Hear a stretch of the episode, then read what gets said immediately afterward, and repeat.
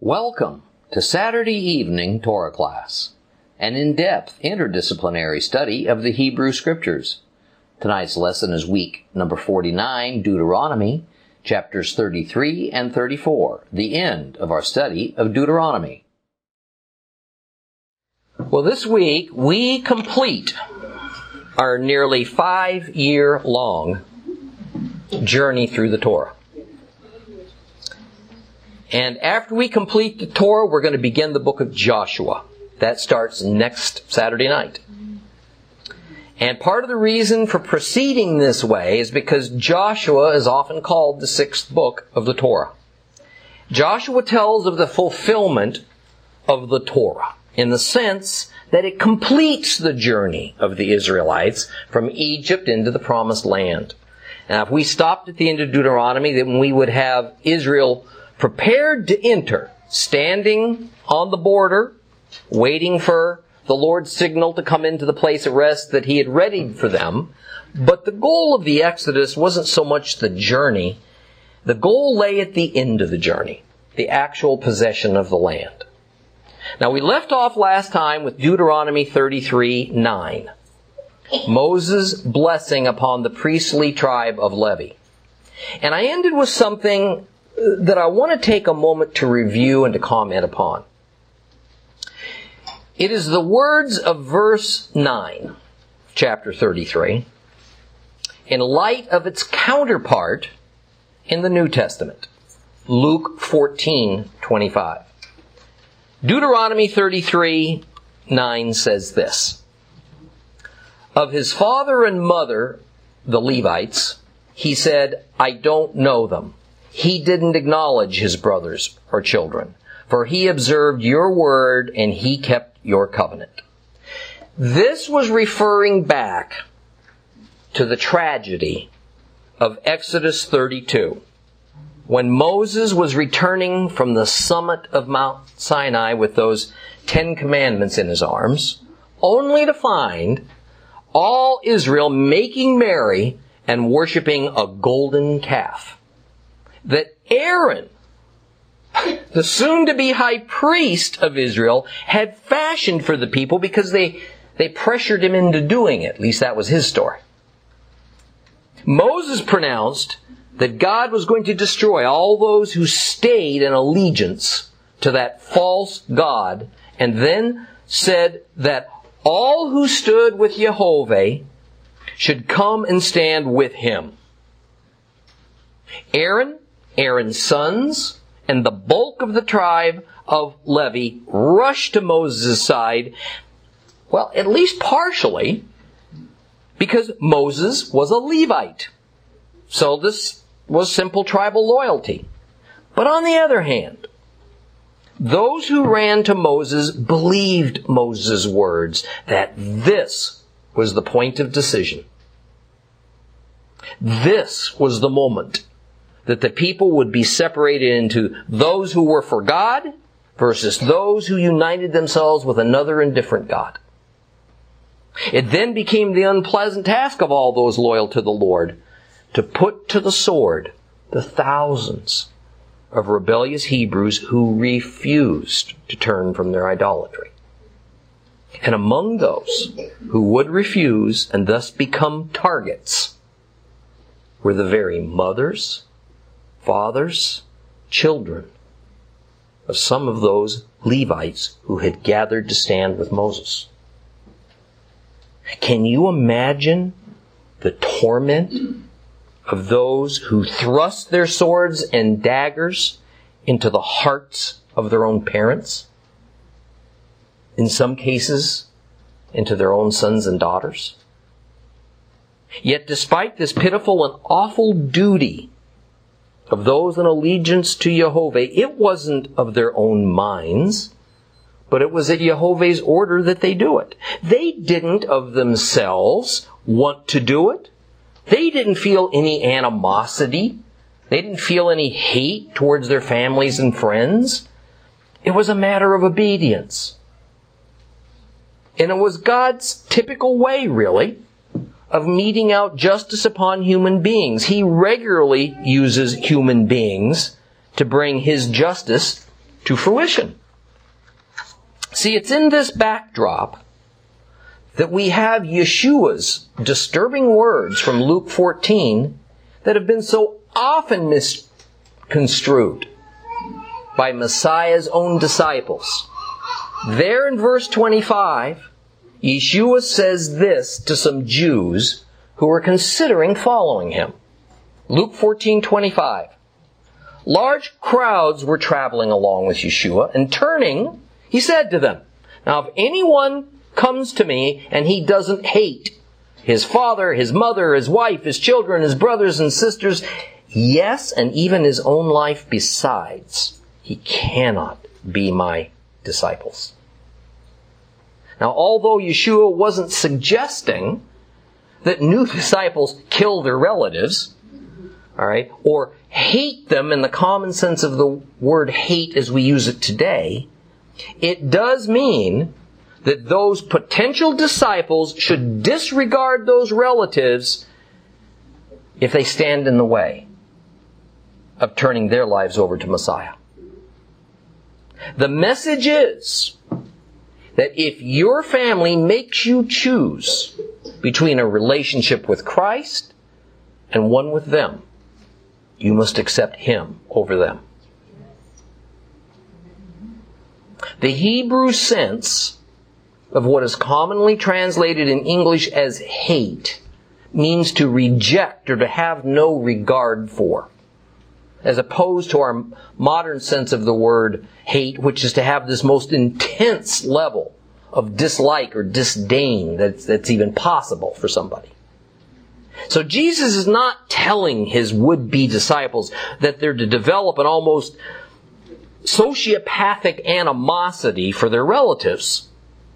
He's telling them that they must show no regard for the wishes of these close family members if they insist that this potential disciple is not to give loyalty to Yeshua as Lord and Savior. Now, often this verse in Luke is held up wrongly against the commandment to honor your mother and father. Okay. That is that Yeshua spoke a new command that abolished the former one. Now, I know personally of cases, and others have spoken to me of, of cases, where a young man or a woman has decided that he or she wants to enter Christian ministry and the parents forbid it. And he or she goes ahead and does it anyway, and this is considered as a tension between the Torah command of honoring your mother and father and Christ's command to hate your mother and father, if necessary, in order to do the work of our Savior. Now, while this doesn't necessarily answer the question of just what that particular young person ought to do in such a circumstance. The point is that Jesus' statement in Luke is not in contrast to the Torah commandment to honor our mothers and fathers. It is in comparison to what happened at the golden calf incident at the foot of Mount Sinai. By the way, don't ever think that what was required of God's loyalists out there in the wilderness is a thing of the past. That you and I may not be confronted with because, you know, at the Battle of Armageddon, that line's going to be drawn again.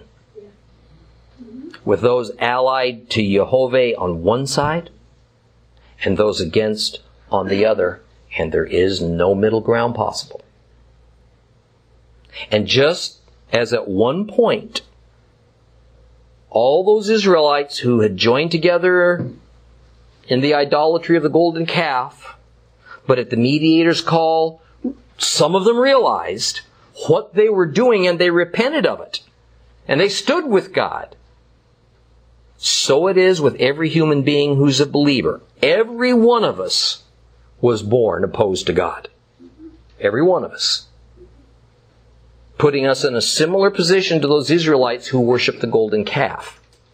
And we had to, at some point, make a conscious decision to accept God's call to leave the old way with all of its loyalties and instead to come and stand with Him.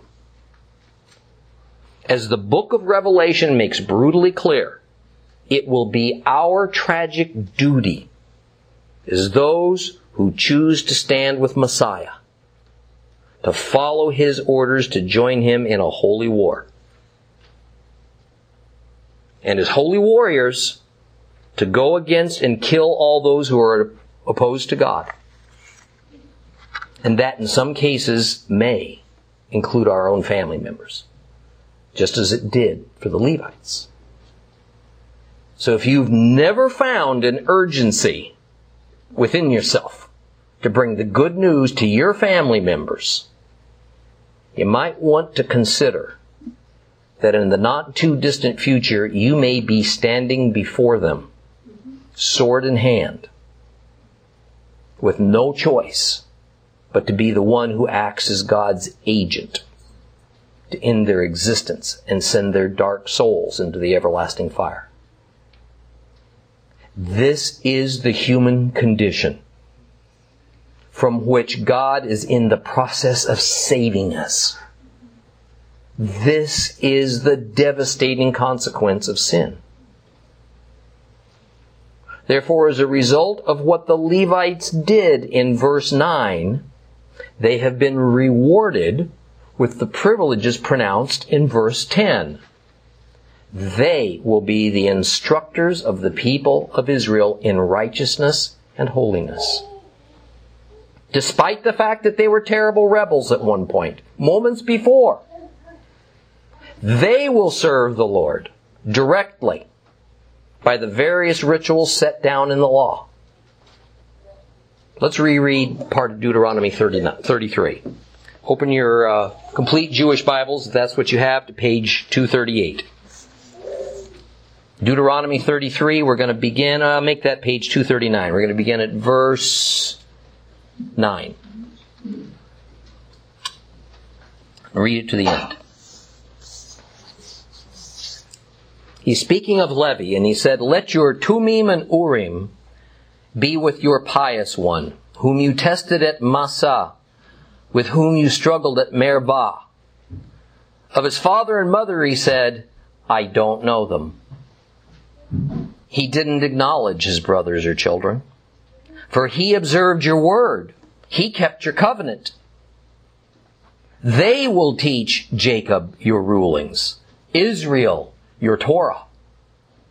They will set incense before you and whole burnt offerings on your altar. Adonai, bless his possessions, accept the work he does, but crush his enemies hip and thigh. May those who hate him rise no more. And of Benjamin he said, Adonai's beloved lives securely. He protects him day after day. He lives between his shoulders. And of Yosef, Joseph, he said, May Adonai bless his land with the best from the sky for the dew and for what comes from the deep beneath, with the best of what the sun makes grow, with the best of what comes up each month, with the best from the mountains of old, from the best from the eternal hills, with the best from the earth, all that fills it, and the favor of him who lived in the burning bush. May blessing come on the head of Joseph, on the brow of the prince among his brothers. His firstborn bull, glory is his. His horns are those of a wild ox, and with them he will gore the peoples, all of them, to the ends of the earth. These are the myriads of Ephraim. These are the thousands of Manasseh. Now Zebulun, he said, rejoice, Zebulun, as you go forth, and you, Issachar, in your tents. They will summon peoples to the mountain, and there offer righteous sacrifices. For they will draw from the abundance of the seas and from the hidden treasures of the sand. And of Gad he said, Blessed is he who makes Gad so large. He lies there like a lion tearing arm and scalp. He, he chose the best for himself. When the princely portion was assigned, and when the leaders of the people came, he carried out Adonai's justice and his rulings concerning Israel. And of Dan he said, Dan is a lion cub leaping forth from Bashan. And of Naphtali, he said, You Naphtali, satisfied with favor, full of blessing from Adonai. Take possession of the sea and of the south. And of Asher he said, May Asher be most blessed of sons. May he be the favorite among his brothers. Bathe his feet in oil. May your bolts be of iron and bronze, and your strength last as long as you live.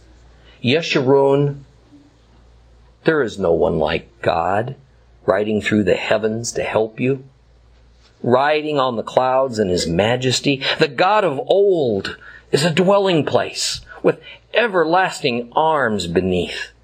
He expelled the enemy before you. He said, destroy. So Israel lives in security.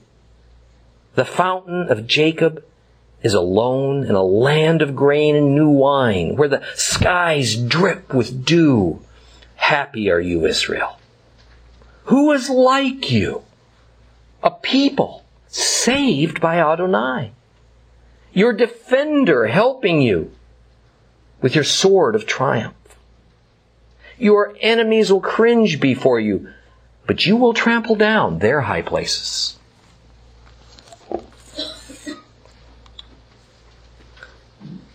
The next tribe to receive Moses' blessing was Benjamin, and Benjamin would occupy a small territory that's kind of a buffer region between the two most powerful tribes, Ephraim and Judah. In fact, Jerusalem and the Holy Temple would be built at the southern border of Benjamin's allotted territory. You know, I see in the Apostle Paul a kind of prophetic spiritual illustration of Benjamin's geographical and political position. Because St. Paul was a Benjamite.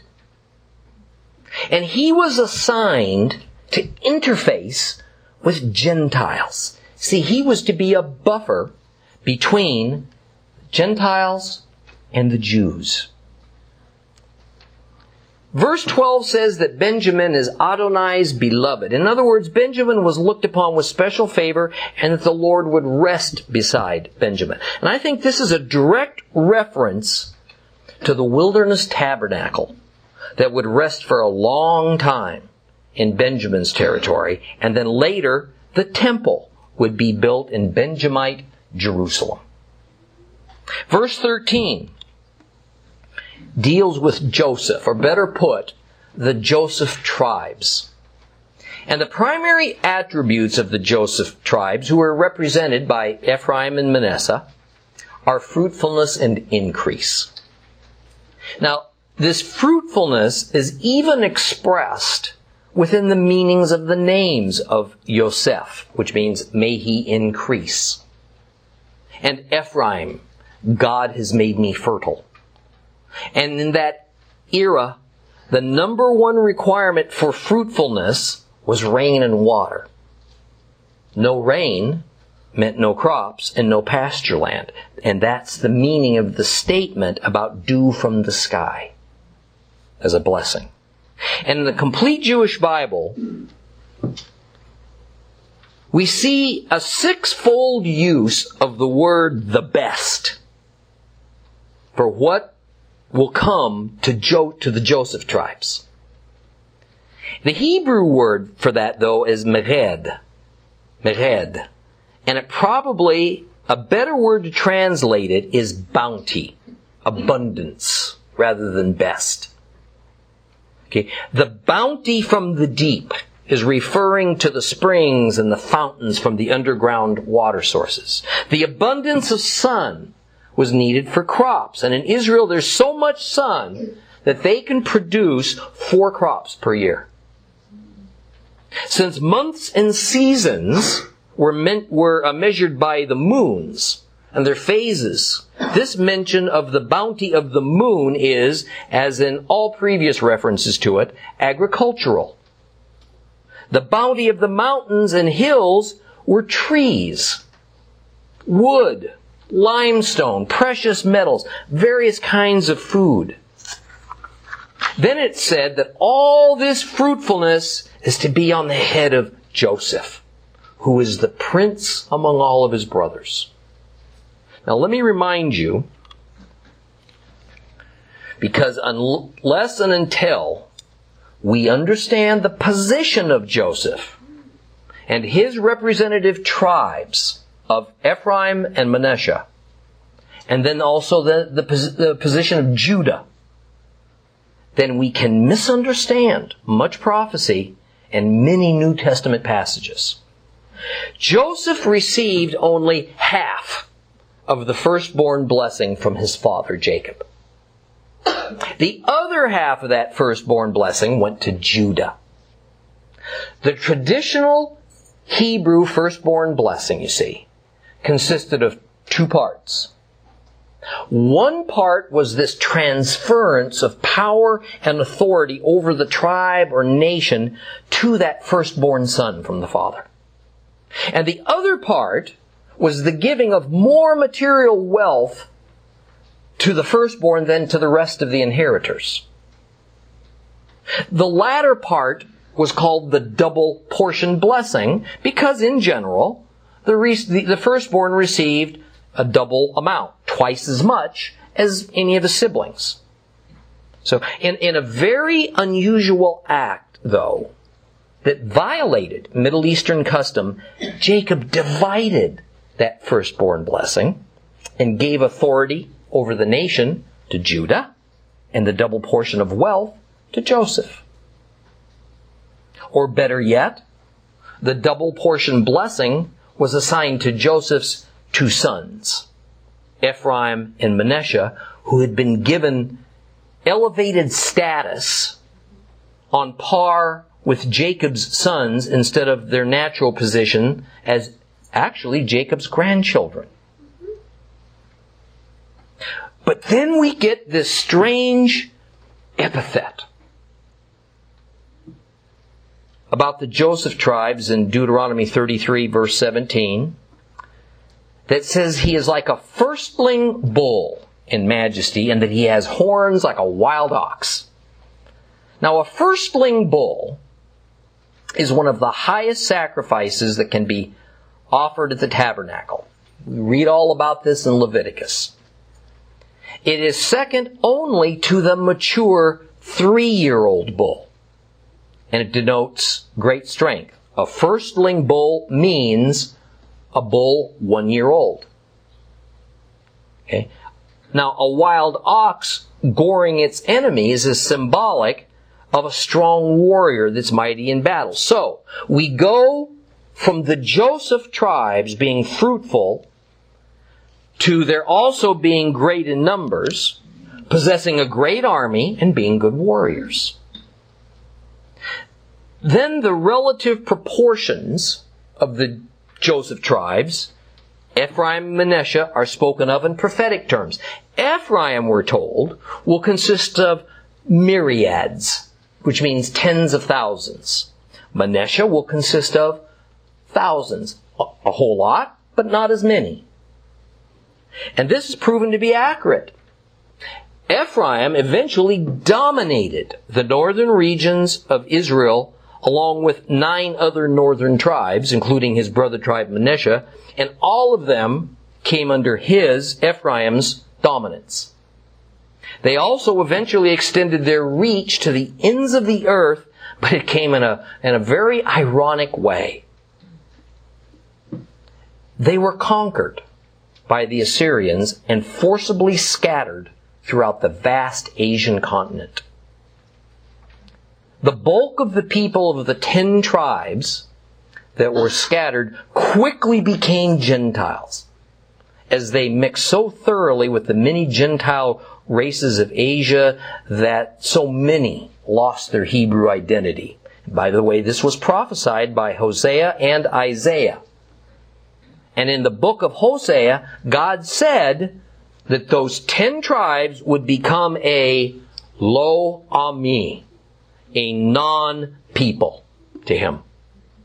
However, as we've only recently discovered, a representative remnant of each and every one of those supposedly ten lost and extinct tribes has been found intact and each one of them with a strong identity to its ancient Israelite tribal name and heritage.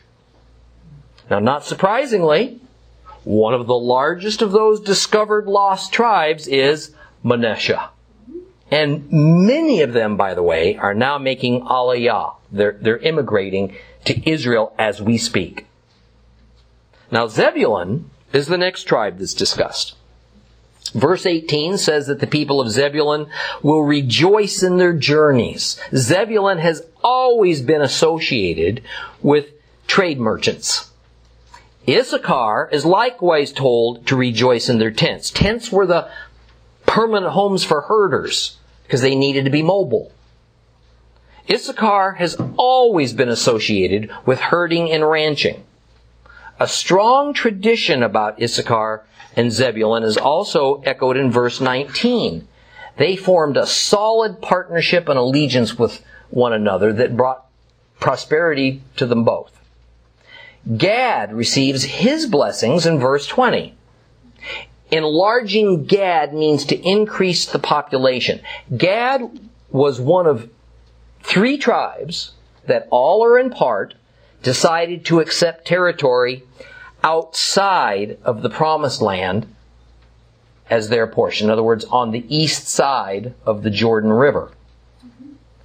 Gad received perhaps the most outstanding pasture and cropland of any of the tribes. Gad was also known for having highly trained troops, although not necessarily the largest army.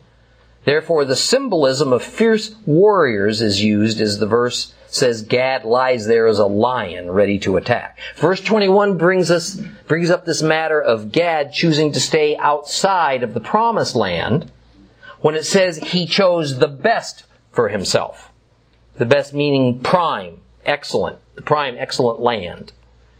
Well, Dan, like Gad, is said to have lion-like strength and battle ability. The tribe of Dan was originally assigned the lowlands that abutted the famous or infamous Philistines right along the coast here. And later, mainly as a result of being harassed by those Philistines, they migrated to the furthest northern reaches of the land of Canaan. There they conquered the city of Laish and changed its name to Dan and then they fell away from God and into terrible idolatry up there. Now, Naphtali was blessed with very fertile territory that was located on the west shore of the Sea of uh, Galilee. Up here, up here in this region. Okay? And the land was rich. It was beautifully watered. And the climate was temperate. I know many of you have been up there. Boy, I'll tell you, if, I think if there was a second place outside of Jerusalem I'd like to live, it would be there. It was, it was just a wonderful place. They are also given the privilege of being the territory where the Messiah would be raised in the town of Nazareth. Now, Asher is also blessed with fertility because he settled in the upper Galilee between Naphtali um, and the Mediterranean Sea, and on up this way. And the phrase says that Asher was the favorite of the brothers. This is poorly translated. It means the most favored among the brothers in the sense that Asher was greatly blessed. Saying that Asher, by the way, would dip his foot in oil is not referring to petroleum. It, means olive oil. Okay, and indeed that region is known for the high quality olive oil it produced. Dipping his foot in the oil is thought to mean that there was a great abundance of olive oil in his territory. Now, since Asher occupied the area that a major trade route and military highway crossed through, they had both the benefit and the danger that, that came because of it. Therefore, Moses blesses Asher with the wisdom and the strength to take advantage of this economic situation and to guard against foreign armies by building stout defenses for security. Well, beginning in verse 26. Having blessed each tribe now individually, Moses concludes by celebrating the good fortune of Israel as a whole congregation that they're going to be under the watchful eye of Jehovah. But before we go there, I wonder if anyone's noticed that not every tribe has been mentioned in this blessing. One has been skipped.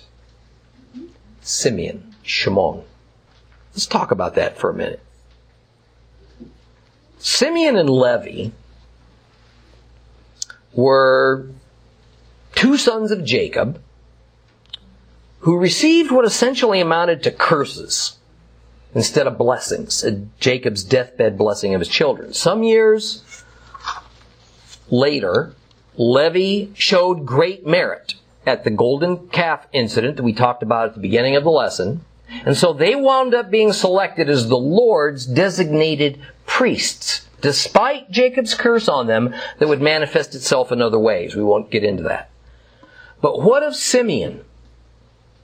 Simeon was cursed along with Levi because together those two conspired to attack the helpless residents of Shechem in ages past for family revenge.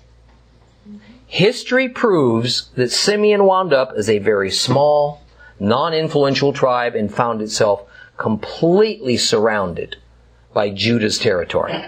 So it was pretty well doomed from the get-go.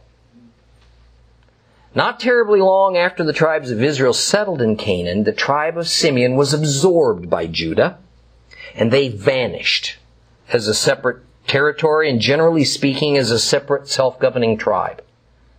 However, as usual, as was usual for tribal societies, the memory of the family of Simeon continued on. And so many Hebrews identified themselves as having that tribal heritage, even though it no longer really functioned as a tribe anymore.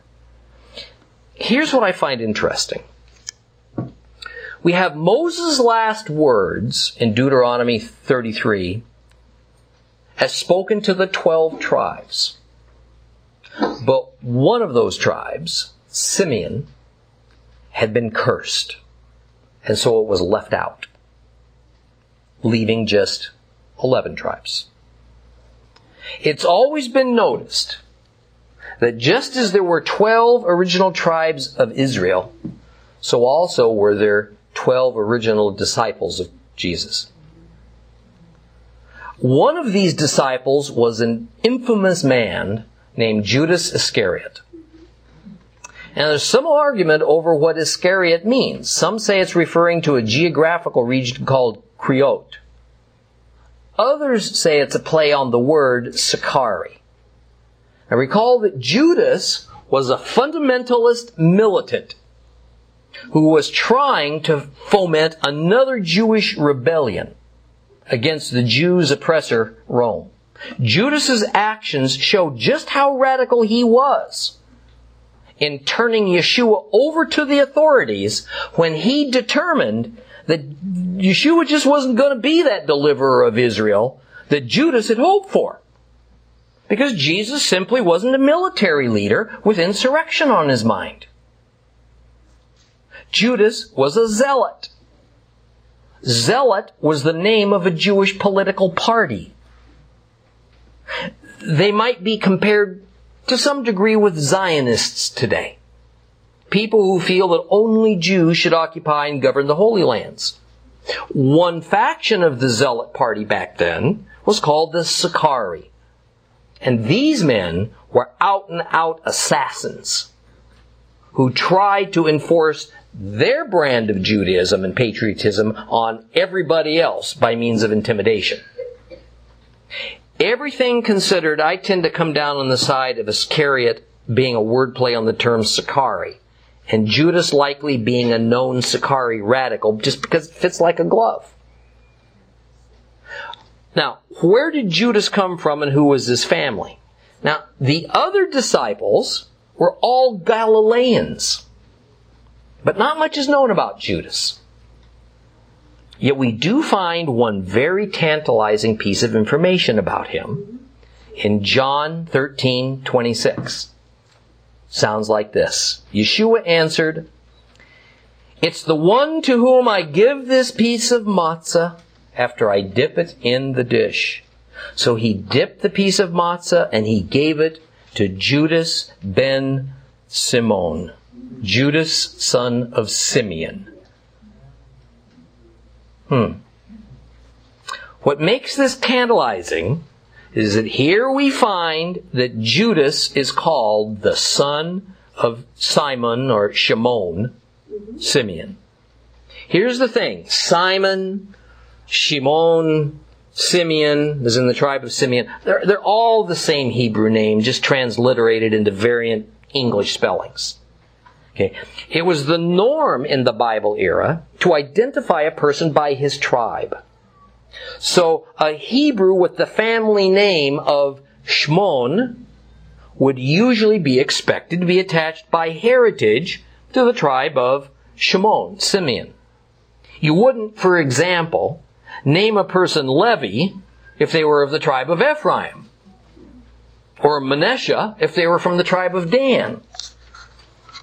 So almost certainly, Judas was from the tribe of Simeon, long ago absorbed into the tribe of Judah, but still remembering its family heritage by retaining that family name. Okay, with that background, watch this. Okay. Moses was giving his final words to the 12 tribes only hours before his own death. And in his final words, words that amount to a series of individual prophetic blessings over the tribes, Moses mysteriously leaves out Simeon, who had been given a cursed prophetic future by his father, Jacob. So the blessing of Moses was only upon 11 of the 12 tribes. Now we fast forward 13 centuries to the time of Yeshua. And the night before he is to die, Jesus is giving his final words to his disciples by means of offering blessings at the Passover table.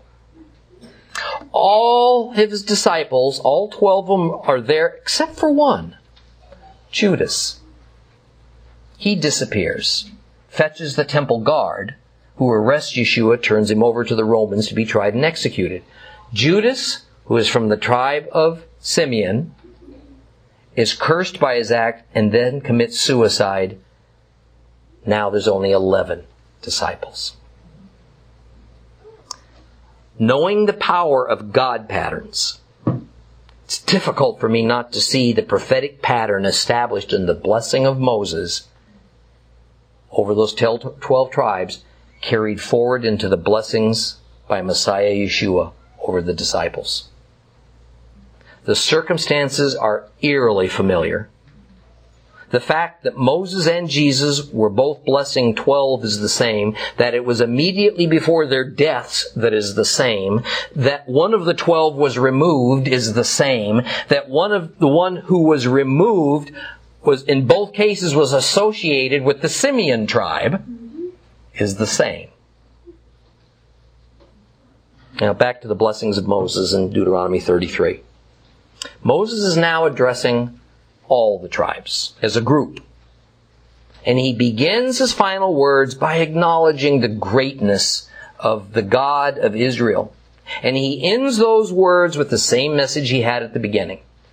He pleads with Israel, once again referred to as Yeshurun, the upright one, to understand that it is pointless, pointless to ever fall into worshiping other gods because none of them measures up to Jehovah. Among the things that Jehovah does for Israel from his heavenly throne is to help them in time of need, or to be a refuge for them, or to support Israel, to be a foundation and an underpinning for Israel. And since God is from everlasting to everlasting, He'll always be there for them. Moses reminds Israel that it was the Lord who drives out the enemy before them. It's the Lord who causes Israel to dwell in safety and security. It's the Lord who gives Israel abundant rains and brings around, brings about plentiful grain and wine. It's the Lord who has delivered Israel from Egypt. It's the Lord who constantly watches over Israel and protects them against the known and unknown dangers. And if they will only be faithful to the Lord, the Lord will make Israel's enemies cringe. He'll make them fall on their faces before Israel. And Israel will put their foot on their enemy's back. See, that's a rather standard image for that time. A victor pushes the vanquished to the ground and places his foot on the upper back by his neck is an indication that the former enemy is now fully under the victor's control. Let's move on to Deuteronomy 34. I'm going to read Deuteronomy 34, chapter, uh, chapter 34. All of it's pretty short.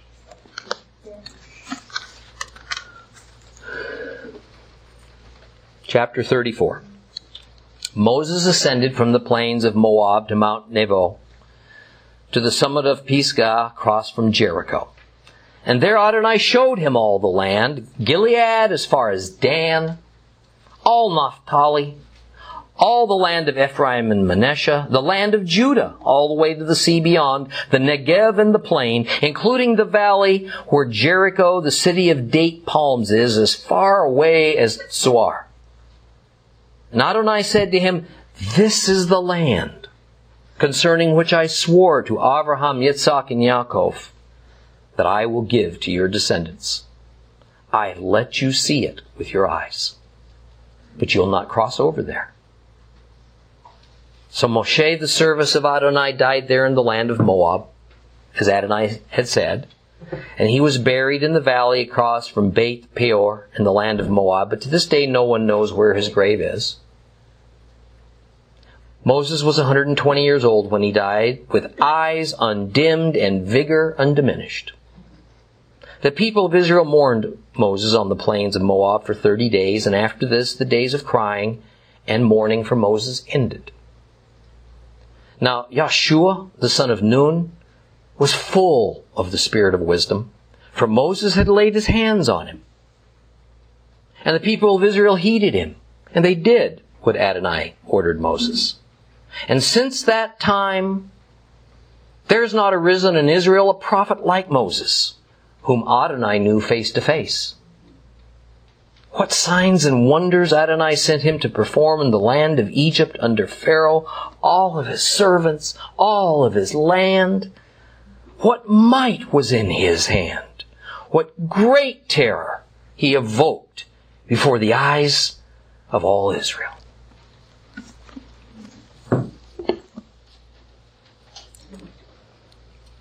Grandfather Moses after blessing those he's cared for day and night for the past 40 years as God's right hand man,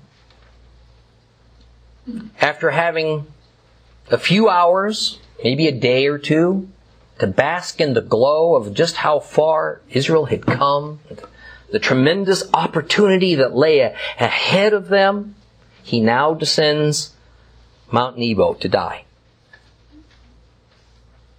And verse 1 says,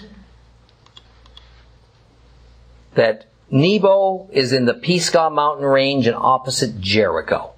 Nebo is on the east bank, Jericho's on the west bank of the Jordan River. Jericho, by the way, is widely acknowledged, even by secular archaeologists, as the world's oldest known city. Now, from Mount Nebo, Moses was shown by God the promised land that Moses' people would inherit. The order of the tribe's territories called out here in Deuteronomy 34 is as if Moses turned his head to the right and then slowly swiveled it towards the left in kind of a panorama. It's as though his eyes were sweeping from the northernmost part of the land back towards the west and then to the south. And says the Lord, this is the land I've sworn to your ancestors. Now, I've made this point before, but let me make it again as emphatically as I know how. The land of Canaan was the promised land for Israel. There is no other. There is no alternative place that the Lord has prepared for Israel.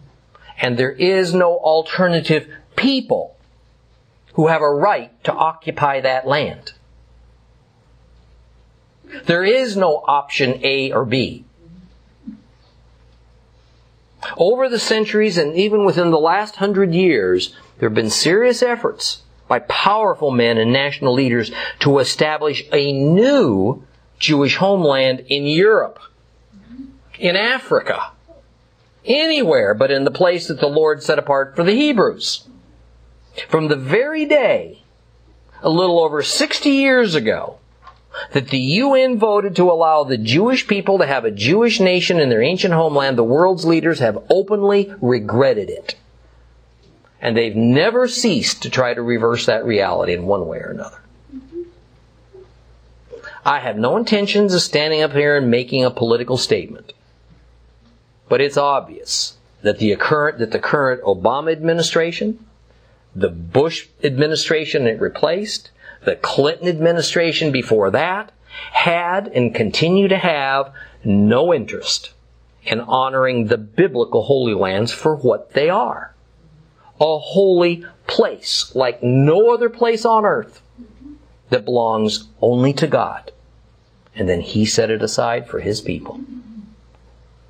It doesn't matter how many photos there are of these presidents bowing with their heads down in prayer, calling on the name of Jesus in public, standing up and speaking of defending Israel and Israel's right to exist.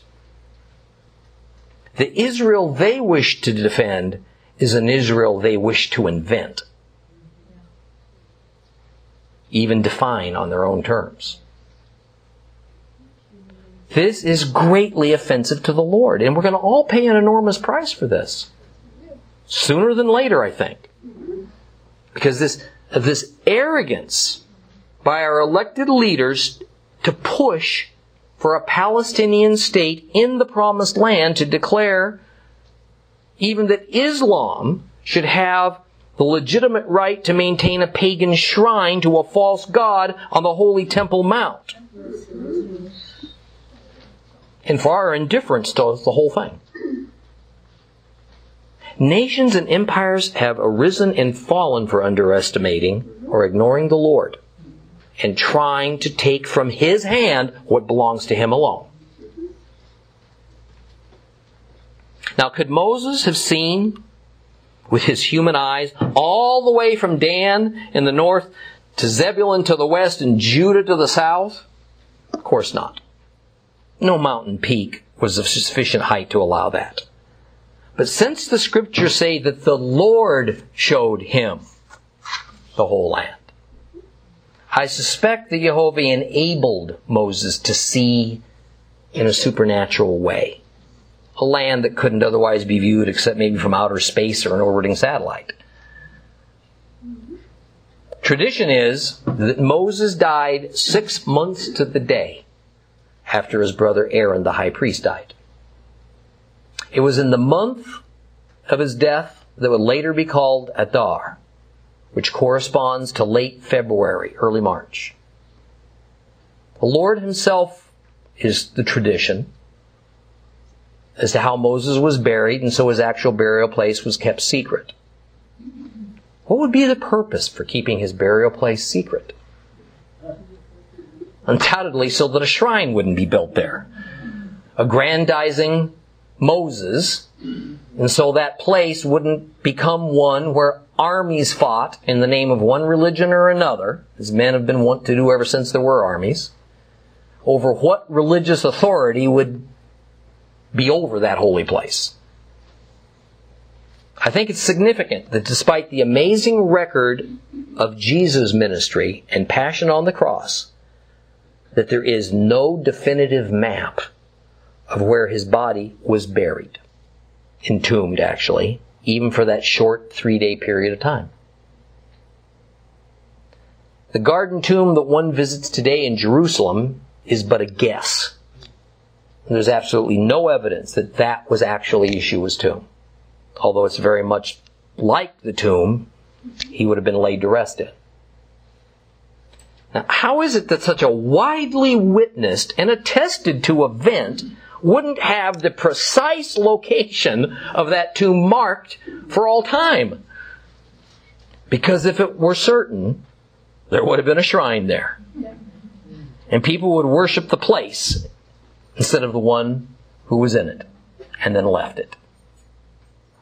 You know, all you have to do is visit the Via Dolorosa, the traditional path that Jesus walked as he headed towards Calvary to see the gaudy, overdone, gold encrusted churches and shrines with all their statues, their marble floors with locations marked where Jesus stood or he knelt or he bled, supposedly.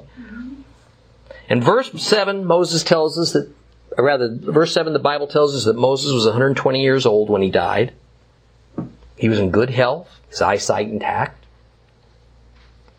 And when we go back to Genesis, we find that the Lord pronounced that 120 years was given as a lifespan for men.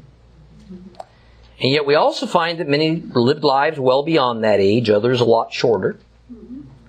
120 years is some type of idealized lifespan in the Lord's mind, so it's no coincidence that Moses lived precisely that long. Now Moses would be mourned for the standard mourning period, 30 days.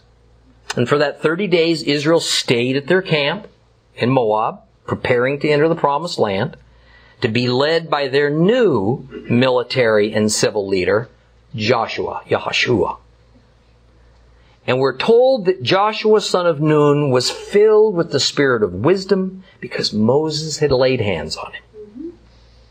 Now, this is a widely misconstrued verse. It sounds in plain English as though Moses somehow supernaturally himself put a spirit of wisdom into Joshua by means of ritually laying his hands on him. In fact, this is an idiomatic expression that is, defines a common act involving the new and former leaders of a nation.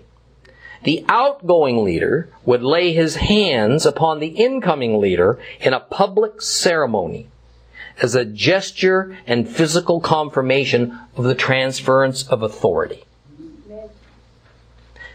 Nothing supernatural is really hinted at in that process. Rather, it is made clear in the scriptures that God gives the spirit of wisdom to all the leaders of Israel. They don't just transfer it among themselves. So because Joshua became the leader of Israel, as indicated by Moses laying his hands on him. Then God gave jo- uh, jo- uh, Joshua a spirit of wisdom so that he could properly lead his people.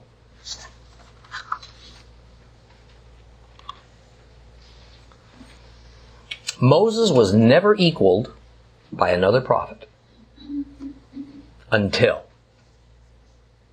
Yeshua of Nazareth 1300 years later. Jews, other than for Messianics, would vehemently disagree with that statement, of course. And the reason for the statement of verse 10 is to make it clear that as great and venerated and valid with the coming prophets like Isaiah and Ezekiel and Jeremiah and others, they would not be like Moses in status. Nothing they would ever say could override what Moses said.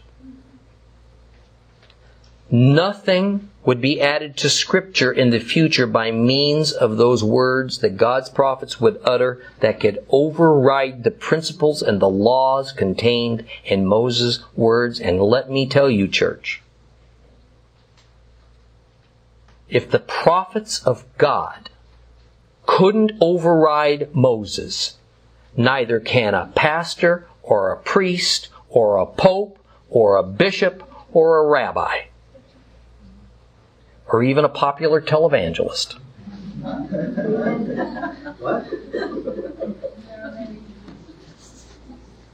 Let me also tell you in complete confidence that neither did Yeshua's words override Moses' words. I don't even have to speculate on this. Because that's exactly what, what Messiah said. I refer you this one last time before we complete our study of the Torah to Yeshua's own undisputed words of Matthew 5, 17 through 19. I think this is a great way to finish off this chapter. The study of Torah. Do not think that I came to abolish the Torah or the prophets. I've not come to abolish, but to complete. Yes, indeed, I tell you that until heaven and earth pass away, not so much as a yud or a stroke is going to pass from the Torah, not till everything that must happen has happened. So now whoever among you disobeys the least of these commandments and you teach others to do so, you will be called least in the kingdom of heaven. But whoever obeys them, whoever teaches them, will be called great in the kingdom of heaven. Now that's pretty definitive. Jesus brackets the subject of whether he came to do something or anything to the books of Torah and the prophets in this way. He says in these verses of Matthew that on the one hand, he sure didn't come away, uh, come uh, to do away with them in their entirety, and on the other, he didn't even come to change one tiny letter of them. That's about as thorough and sweeping of a statement that a Jew could make on the subject. Now Christ was indeed a greater prophet and a greater mediator, mediator than Moses. Mm-hmm. Yeshua was and remains and always shall be the ultimate prophet and mediator because he's also our Redeemer. But even he, with such absolute authority from Jehovah, that he said, If you've seen me, you've seen the Father, said outright, he didn't come to abolish, change, subtract from, add to, or even challenge the words of Moses. So in the coming weeks and months and maybe years, as the Lord wills it, as we study together more of the Old Testament and incorporate into our study the words of the New Testament, keep what I just told you closely as a touchstone. For to stick to Torah is life. To deviate from it is death. Mm-hmm. That ends our study of the first five books of Moses.